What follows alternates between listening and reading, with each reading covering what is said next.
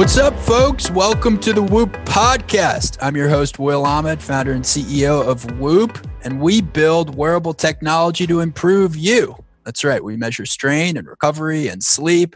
More recently, we've highlighted respiratory rate and all the research we are doing around COVID 19. You can check that out on previous episodes. We also just announced our partnership with the NFLPA to help NFL players go back to work safely.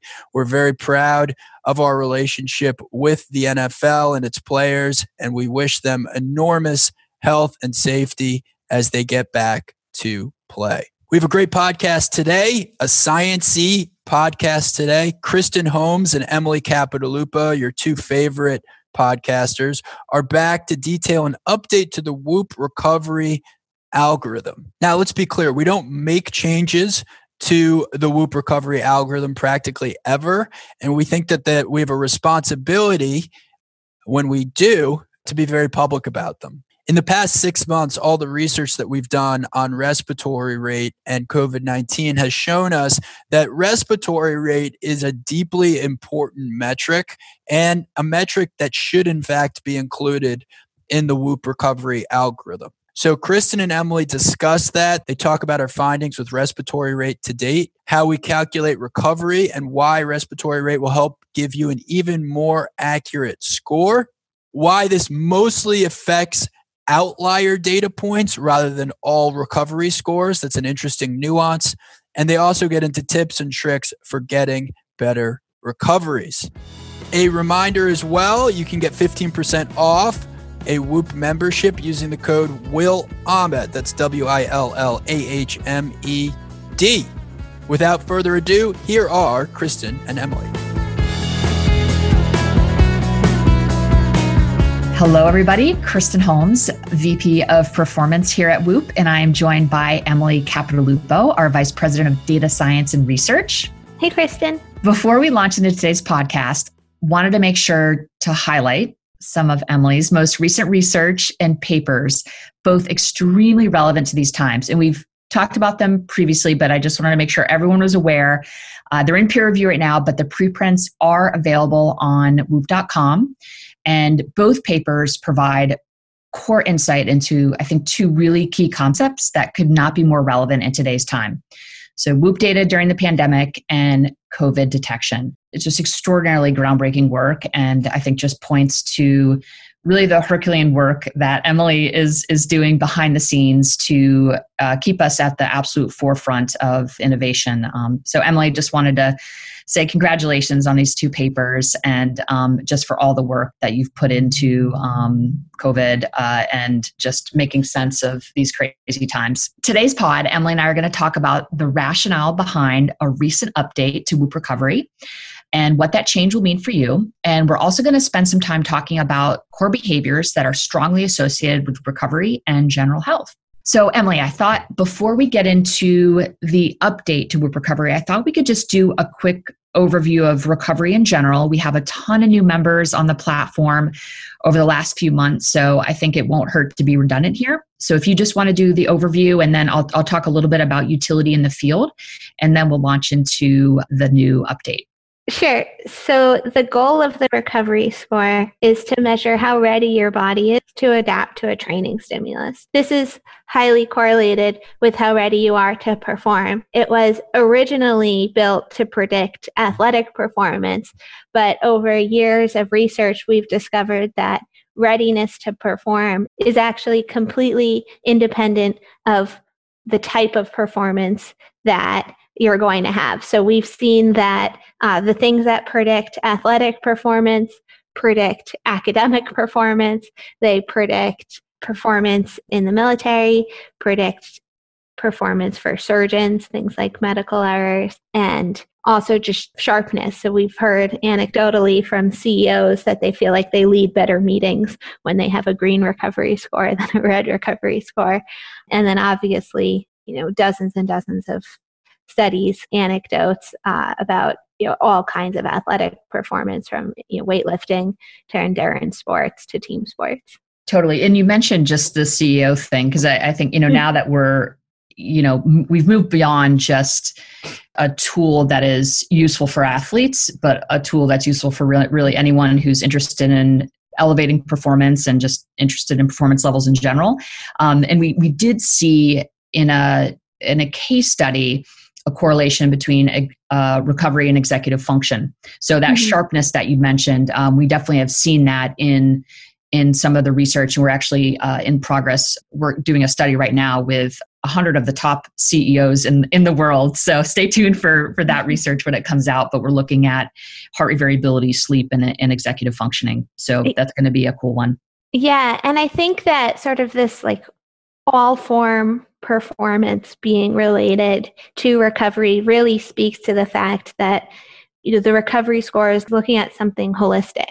And so what it's actually primarily looking at is your autonomic nervous system balance and you're at your your core how ready is your body to respond to different stimuli and that readiness can be applied to the perfect tennis swing. It can be applied to reading someone else's emotions and making an appropriate response. It can be applied to like you know, just creativity, all these different things. And so, you know, how we then channel that readiness to perform is very situationally dependent, but that physiological state of being adaptive it is sort of like one singular state that can then be applied to a whole bunch of different scenarios. So it's been really interesting to see that like as we started to branch out you know beyond athletes which was our, our, like sole focus for the first couple of years at whoop and into sort of more like performance oriented individuals but where you know performance had a much wider definition that we actually didn't change the recovery score at all to work for those scenarios. It just worked. Um, and so that sort of realization that we were picking up on something just so much more fundamental than something that just purely underlies athletic performance was really cool. Totally. And Emily, you mentioned the word holistic, and I think that's really important. Uh, and we've seen this in the research that we did with Korey Stringer Institute that no one of the single metrics alone that make up Whoop recovery, so heart rate variability, resting heart rate, and sleep, are independently more correlated to performance and outcomes than they are together.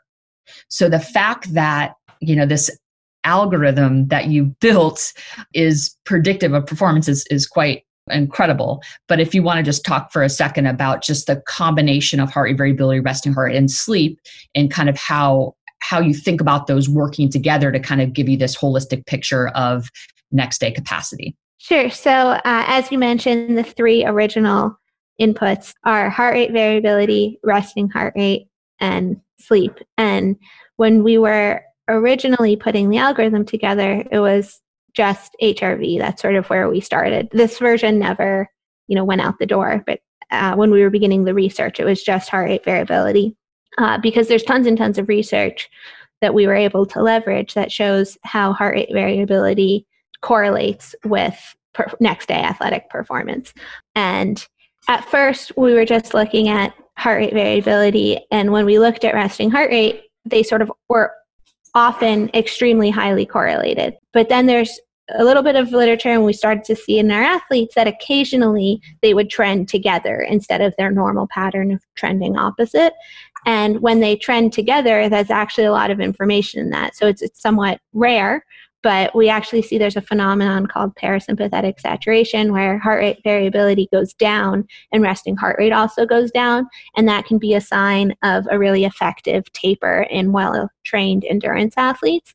And so we incorporated resting heart rate into the algorithm in order to contextualize some of what's going on with heart rate variability because uh, in a case of parasympathetic saturation you would misinterpret the meaning of heart rate variability going down if, if you weren't also looking at resting heart rate. And then we also added in sleep. It gets very little weight in the recovery score. It doesn't really influence the algorithm all too much, but it can be a really interesting explanatory variable in what's going on. So, for example, if you're not getting enough sleep, you would expect to see uh, your resting heart rate uh, should be higher, your heart rate variability should be lower. And when you get more sleep, you'd expect the opposite, right? That those metrics would reflect that you're you're well recovered, sort of the way you feel more rested. That feeling is usually real. If you're not getting enough sleep, you're not going to be recovered. If you're getting enough sleep, then that's like one of the biggest behaviors you can control that influence recovery. But if you're getting tons and tons of sleep and you're still seeing like poor heart rate variability and resting heart rate, then obviously sleep isn't the problem. It's usually an indicator that something else is going on. Um, either you're very overtrained, oftentimes it means you're sick. And so that can be like a really interesting piece of information to have when you're trying to contextualize the changes in heart rate variability and resting heart rate. Emily and I have talked a, a bit about just oversleeping too. Mm-hmm. um, you know, that can also, you know, if you're spending actually too much time in bed, that can also have a, a negative impact on kind of heart rate variability and resting heart rate. And I think that's where Whoop can be super helpful, right? Because it is it is highly individualistic, right? It's going to depend on you know just the person's day. Like for example athletes in preseason or you know if you're in a, a really hard training block you know training for a, a triathlon for example you will need more sleep. So extending that sleep by half an hour in each end is going to be probably really helpful. And that's where whoop can kind of help help you dial into emily's earlier point if you notice that you know you are spending a, a, typical time in, in bed for you, but yet you're not recovering from you don't seem to be recovering by looking at heart rate variability, resting heart rate in a positive way, or your Whoop recovery is kind of oddly suppressed, that might mean that you need to extend your sleep a bit.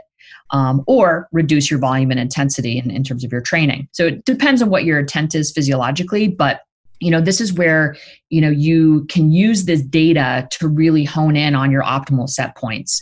And um, because it is highly you know circumstantial and you know dependent on, on what your intent is physiologically and you know all the things that you have going on in your life this is where the data can really ground you and help you understand or help you inform um, you know some of the decisions that are happening throughout the day so you can uh, you know be positioned to kind of optimally peak. All right good. So i think emily is a, a great segue to talk about uh, the new input um, we are adding respiratory rate so would love to hear just the rationale behind adding respiratory rate to whoop recovery yeah so those of you who have been following along with whoop for the past couple months know that we've been uh, re examining uh, respiratory rate in all kinds of ways. We've shared research about how, in cases of many, many members who have unfortunately contracted COVID 19, that their respiratory rate spiking tends to be an early indicator that they've been infected. And so we've been taking a look at respiratory rate, which was, you know, to be honest, is a metric that we had largely ignored because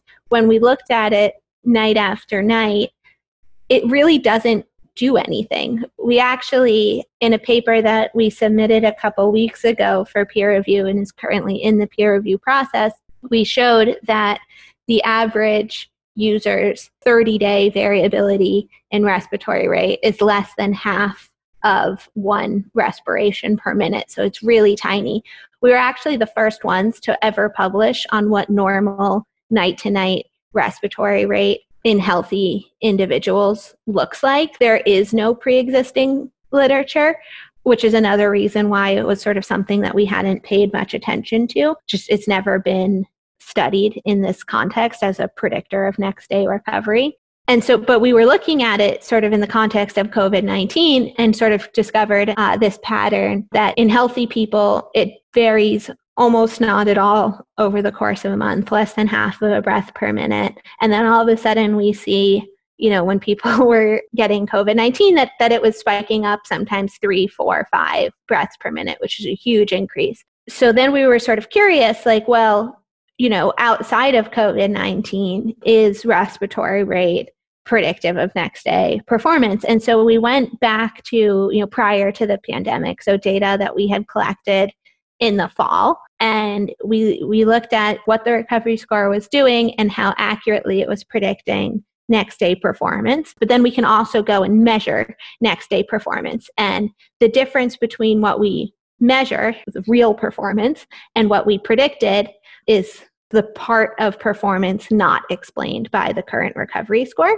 And we noticed that in cases where that difference was large, respiratory rate was often high. And so, what that suggests is that respiratory rate contains information that's useful in predicting next day performance, but that is independent of the information that we're already capturing in resting heart rate, heart rate variability, and sleep. And so by incorporating it as a fourth metric in the recovery score, we're able to have our predicted performance and actual performance match up more closely. So you can think about that as increasing the accuracy of the recovery score or the utility of the recovery score. And so we use several million days worth of data across many, many different individuals, different people who are performing in very different ways in order to come up with the modification to the recovery score that includes respiratory rate. So, Emily, I think you, you make obviously a really important point that um, we're adding to the accuracy of, of Whoop recovery, which is phenomenal. I think it's important to point out that heart rate variability and resting heart rate being kind of non-specific in that there's a lot of different things that can influence your changes in heart rate variability and changes in resting heart rate. So can you just kind of distinguish between respiratory rate and uh, you know as being highly influenced by something specific as opposed to heart rate variability resting heart rate being kind of these more non-specific factors and how that kind of contributes to this accuracy piece you know, with heart rate variability, it's responding to sort of how available your autonomic nervous system is to respond to stimuli. And so it's going to change, you know, whether you overtrained or if you're sick or if you're stressed or all these different things, right? So it's um, the fact that your heart rate variability has gone up or down in itself doesn't tell you too much about what changed. Like there there's this sort of layer of the human needs to kind of come in and you know add some context. With respiratory rate the prime so two things that primarily will make your respiratory rate change and obviously we're measuring respiratory rate when we are talking about it for recovery we're measuring it during sleep and so we're talking about at rest so it's definitely true that at, if you're say exercising we've all felt this right you, you start like running and you're running harder you start breathing harder. So your respiratory rate might increase as your activity level increases because your body's need for oxygen has increased. That's not what we're talking about here.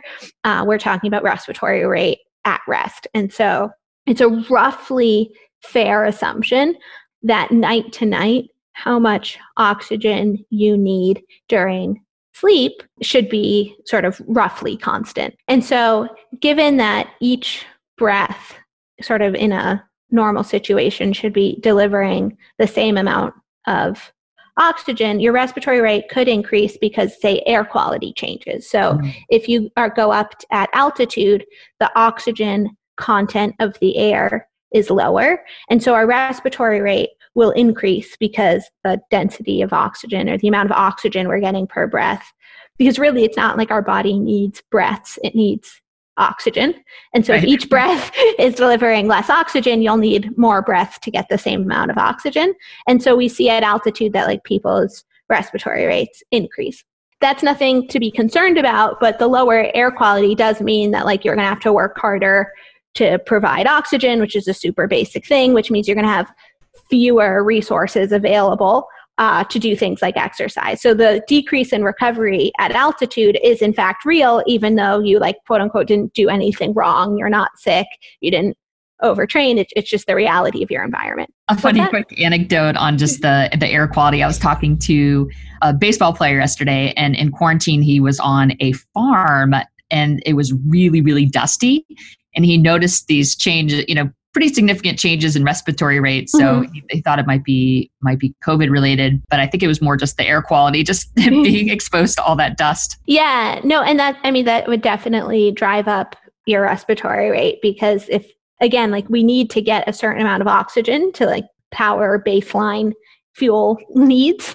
um, and so, you know, things like thinner air at altitude or dustier air, you know, dusty farm environment could drive your respiratory rate up. And, and, again, like that decrease in recovery would be real, even though it's caused by something external, like the environment, instead of something internal, potentially like COVID. So, to talk about, I guess, like the other side, so the internal stuff would be that for some reason your lungs are not working as efficiently. So, that's actually what's going on with COVID 19 or with any lower respiratory tract infection that, you know, your lungs are, are actually damaged. So COVID 19 infects the cells where gas exchange happens between you know the air in your lungs and then the blood right outside of your lungs and so you know you can think about your lungs as being like you know a, a drive through restaurant and, and so it's like the little bloods come up to the window and they they receive their little oxygens and then they, they drive along uh, and so those windows are damaged and so the bloods kind of come by and they like because those cells are damaged gas doesn't cross them so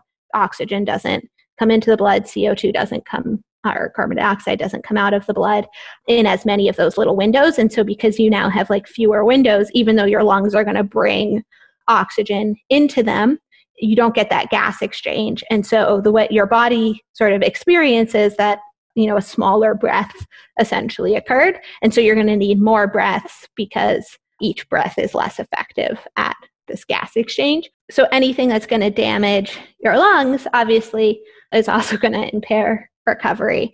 And so we don't know in, you know, these millions of you know days of data that we analyzed in order to make this update to the recovery score. We don't know why respiratory rate was elevated. We didn't separate out you know did you have a lower respiratory tract infection? You know was it dusty? Were you at altitude? Potentially allergies are another thing that can impact the efficiency of gas exchange.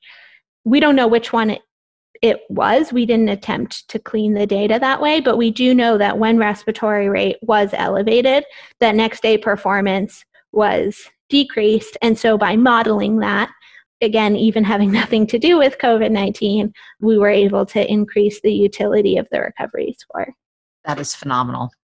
Love that. So, what can users expect to see inside the app? Users will likely notice almost no change, or really, should most users will notice no change in their recovery score itself to reflect the fact that respiratory rate is now you know being considered in the recovery score we did move the re- respiratory rate stat from the sleep page where it used to live into the recovery page. So it's now located in a slightly more sensible place. It's the exact same information, it's the same respiratory rate. So it's the median respiratory rate throughout your entire night of sleep.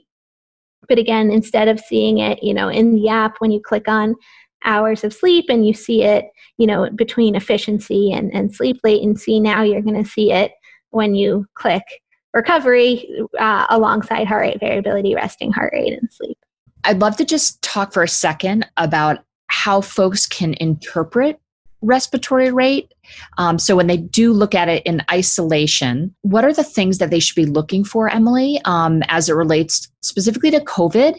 And then when should they be concerned? And I know we've kind of talked about this in, in on other podcasts and, and locker posts, but you know, we might as well just outline it here again um, for folks who are listening. Yeah, so it's not as simple for COVID 19 in particular as saying like when your respiratory rate is up by, you know, one beat or whatever, that that means that you have COVID. That's definitely not a true statement. What we see with COVID, and one thing that's particularly interesting about COVID and why it was so successful at becoming a pandemic is because it has this long incubation period, you know, anywhere from two to 14 days. And during that period, you're infectious. So as soon as you get infected, the virus starts, for lack of a better word, like setting up shop in your lungs. And the reason why uh, that incubation period is asymptomatic is that our lungs are very, very good at compensating. And so we're not experiencing symptoms, but real damage is being done in the lungs. And so as as that like damage starts to pick up a little bit, you start to see that, you know, ever so slightly respiratory rate is increasing during this period. And, you know, it, at some point it hits like a little bit of a like critical level where our bodies can kind of like no longer hide the damage from us. And that's when symptoms start, you know, when you'd be aware that you're fatigued and having shortness of breath and all of that's coming from, you know, you're going to be fatigued because your lungs are working a lot higher. You're going to have shortness of breath because you know your gas exchange is less efficient. And obviously all, all, the other symptoms you know as your immune system starts to respond you can get a fever and all of that. But during that period respiratory rate is actually often subtly climbing. And so what we're specifically looking at sort of in the context of covid and um, we've submitted a paper for peer review that actually like completely spells out this algorithm. We decided to be completely transparent about it because if we're going to beat COVID, we're going to do it by not you know hiding information from each other um, so you can go and look at exactly uh, how we model respiratory rate in order to predict covid and, and how well we're able to do that but you see it's a subtle rise and then right at two days sometimes one day before symptom onset, you see that subtle rise turns and you get this kind of hockey stick growth. It's subtle, subtle, subtle, and then it, it spikes up really high. Sometimes the spike takes two days. So you'll see like a little spike and then a big spike it'll jump up one or two beats and then the next day it's up four beats above baseline. And then that actually doesn't last super long in most of the data we've seen in Whoop members who have graciously volunteered to share with us uh, their covid-19 status.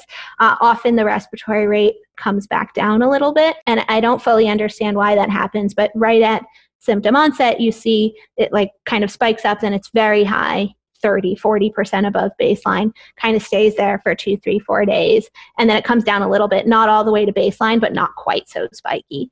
And so what we're seeing is very different than what we see when somebody goes to altitude, where it might jump up, um, but it doesn't have this like slow, there's no incubation period of going to altitude. So you don't see that like subtle uh, change in like the week before symptom onset.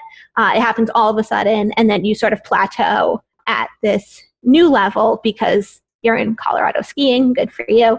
Uh, so, you know, you're at like a constant thing. So you don't see that same like subtle increase and then slow decrease pattern. So uh, you might reach a higher level, but just the pattern of it relative to baseline looks really different. And I think that, you know, not to get too off topic, but that's one of the things that I really like or I think was kind of clever about the approach we took to monitoring respiratory rate as a predictor of COVID 19 in that paper because we were able to leverage the fact that Whoop is measuring this every night. And so to like leverage all that data from baseline and understand respiratory rate in the context of an individual user's baseline. So we're definitely not saying something that like, oh, when your respiratory rate equals 28 respirations per minute, that means COVID, because that would be a totally nonsense statement. That's kind of what hospitals are doing because they don't have your baseline. So they sort of being tachypneic, which is just means elevated respiratory rate, they define as being, you know, above 20 or in some cases above 30 respirations per minute. And they just draw this hard line. But what we're seeing in our data is actually it's much more complicated than that. It has to do much more with like how it's changing relative to a personalized baseline. Right. Yeah, I can see the emergency department setting it being not actually the best metric. I, I, think that's where really all of our data I think becomes so relevant is that we've got these robust you have a robust baseline that you can you can compare you know what's happening today against and and that gives you the context that you need to understand um, how these changes might actually be influencing your performance on a on a daily level on a daily basis yeah and i should add to that um, just because you brought it up that this change that we made to the recovery score is not at all meant to predict COVID. The recovery score change actually specifically was only developed using data from the fall, so long before COVID infected any of our members. And so don't confuse, you know, a low recovery score with Whoop saying that you have COVID 19. That's absolutely not the intent um, and, and not what's going on. Yeah, I think that's a really important point. Whoop recovery, as as we mentioned, you know, it's it's those four now the four kind of inputs together that are are really most most important and most most relevant.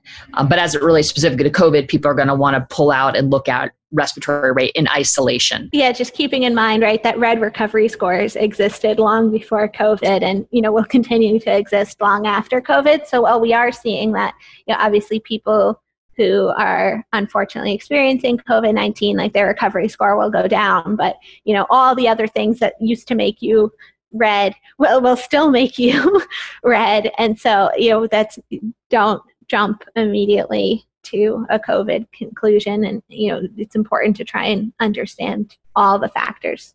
Well i think you know when we consider just our mission here at whoop it's to help you understand your body better. In order to arrive at that accuracy is absolutely critical. So I just think the the innovation that's happening behind the scenes and the and the fact that we just keep pushing to make our product you know more and more accurate, I think says a lot about uh, just how we think as a company and um, the experience. Most importantly, we're trying to provide our members, you know, which is one where, you know, if they are interested in calibrating their lives to a degree around these data points, we want to make sure those data points are as accurate as possible. So, uh, you know, that's the whole kind of intent behind uh, any update that that we push. Frankly, is is the goal of making your experience better. The validation efforts, kind of outside our four walls at Whoop, have been, I think, really important and and powerful, and, and have absolutely separated us from you know other wearables on, on the market. Frankly, uh, and and one of those things is just how well we do sleep. So I think I think it's worth noting, um, if, if, members aren't aware of this, that we did a robust third-party validation. Um, University of Arizona was the institution who who led this validation effort. Uh, it was a sleep validation, um, but within that, we also were able to uh, validate respiratory rate, and it was within one breath per minute of the gold standard. And we are literally the only wearable on the market uh, who has respiratory rate validated